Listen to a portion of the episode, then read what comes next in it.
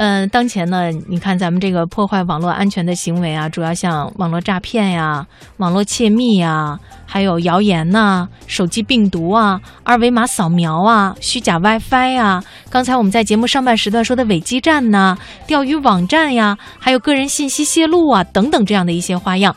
针对这些问题呢，网络安全企业在展会当中纷纷亮剑。这是一个什么样的展会啊？国家网络安全周。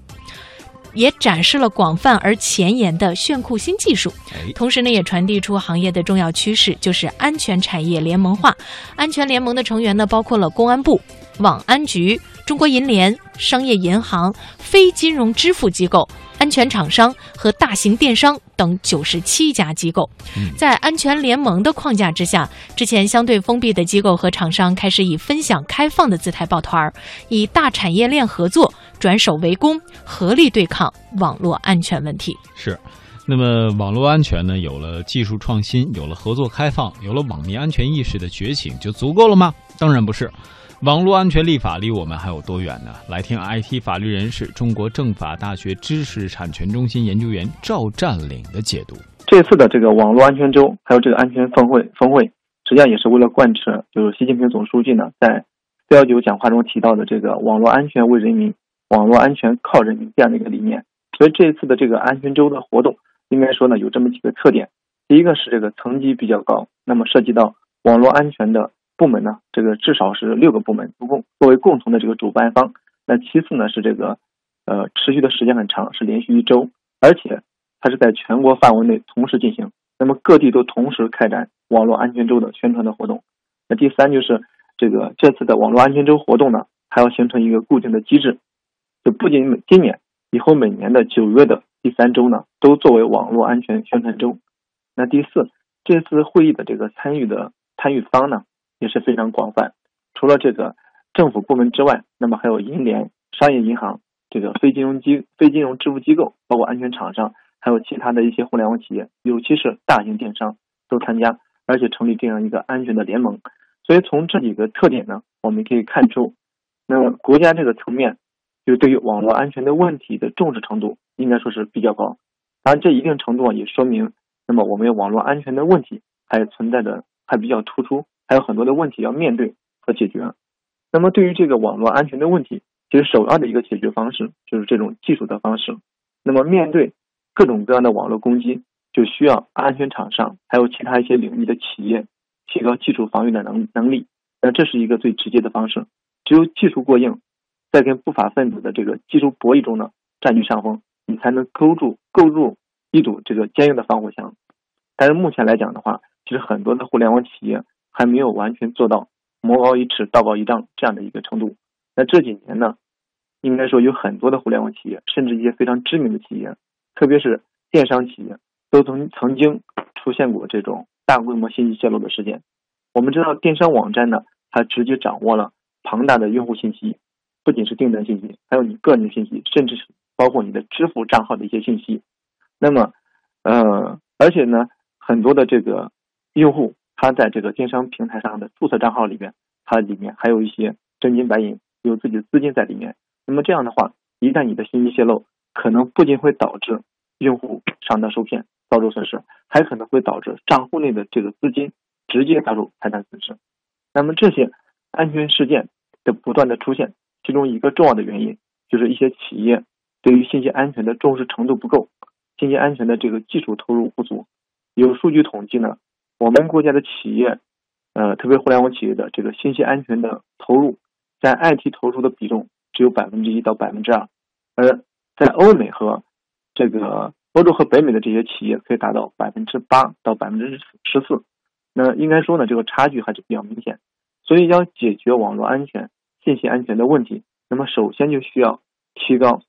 在这个方面的技术投入和资金的投入。那么其次呢，要解决网络安全问题。也需要有完善的立法和严格的执法来保证，所以应应该说呢，这几年呢，我们国家呢从这个立法这个层面，应该说呢，对于网络安全问题越来越重视。那有关网络安全、个人信息保护的立法呢，也是立法的一个热点，和相关的法律文件应该说也在不断的颁布，目前也基本上构建了从民事、行政到刑事这三个层面的一个法律体系，但是也存在一些不足。那么有人统计，相关的立法是有数百个甚至上千个，但是呢，这些立法的层级绝大多数都不高，而且是由不同的部门颁布，那么彼此之间可能在制定的时候缺乏协调，所以它的内容可能会存在一些冲突。那么其次就是这个立法的内容本身也存在着一些操作性不足的问题，比如说像针对个人信息保护，那么普通的用户他面临的这个比较大的一个问题，就是在民事维权的时候举证非常困难，还要证明自己的信息是由谁来泄露的，泄露之后遭受遭受损失，以及这个信息泄露和遭受损失之间的因果关系，那这几个方面通常情况下都非常难以证明。最后，我们也看到，就在实践中，极少有用户真正选择通过法律的途径来维护自己的权益。那么，又比如，在收集个人信息之后如何保管？那么，这个收集之后的这个主体，它应当尽到什么样的安全保障义务？那这些方面实际上还缺乏具体的判断的标准，所以导致出现问题之后，在确定责任方面经常会存在争议。也就是说呢，这个收集和保管的主体，它是否尽到安全保障义务？尽到什么程度？那这个方面经常是有争议的。另外一个方面就是，对于个人信息和网络安全方面缺乏统一的一个监管体系。那么，除了直接管互联网的一些部门之外，其他很多的部门，比如说像金融监管机构、房地产监管机构，还有人力资源管理机构等等，那么各个领域的监管部门都是针对他所负责的一些领域的信息安全。那么，不同的部门呢？它的重视程度和它的这个这个管理的能力是不一的，所以会导致就是有些领域可能重视程度比较高，这个信息安全保护的水平会比较高，有些就比较差，所以这也是一个问题。我们看到就是目前我们正在进行两项重要的立法，一个是网络安全法，还有一个是个人信息保护法，这两个都由全国人大来制定。那目前在制定过程中，那这两个立法的层级都是比较高的，都属于法律层级。同时呢，这两部立法呢，应该说也是我们对于网络安全、对于信息安全保护的一个基本法。它的内容应该说，呃，涉及的是一些最核心、最基本的问题。同时呢，那么也是最关键的问题。那我相信，这两部法律应该是会解决我们前面所提到的一些立法不足的问题，也会提升整体的一个立法保护的水平。那么再次呢，就是网络安全呢，它是一个顽疾，在全球范围内。一直都这样，那这不仅跟技术投入不足、立法有待完善、执法需要强化是有关系的，同时还跟整个社会的征信体系、诚信体系有很大的关系。那么企业，将嗯企业的这个信息安全保护水平，还关系到企业的一个诚信。那么不法分子窃取信息和非法利用这些信息，还涉及到个人的诚信。那么这两者的违法甚至一些犯罪行为，那么也应该纳入征信体系。通过征信体系，通过道德的方式，还有与征信所相关的一系列的措施来强化对于这些主体，包括企业和个人的监督力度，让违法收集信息、没有依法保管信息的主体以及非法窃取信息的主体，不能承受不承受不诚信行为的代价。那通过这些方式，那么通过征信体系来作为这个对于个人信息网络安全保护的一种重要的补充措施。那最后呢？加强网络安全，保护个人信息呢？它也需要的是全体网民的参与，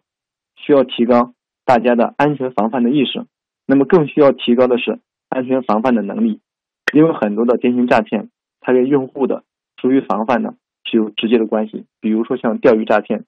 它的手段和方式应该说比较常见，但是很多的用户可能缺乏必要的了解，导致这些上当受骗的事情呢不断的发生。所以呢，也需要通过。扩大宣传教育来改变这个现状，所以这一次的网络安全周，应该说它也要起到这样的一个目的。所以我觉得，对于我们国家的网络安全还有信息安全的这个保护的问题，应该说呢，现在的重视程度越来越高。那么对于解决这些问题，那么当然也需要通过我们讲的那么各个方面，无论是技术还是立法执法，甚至像诚信体系以及这个网民的安全意识的提高和相关的宣传教育。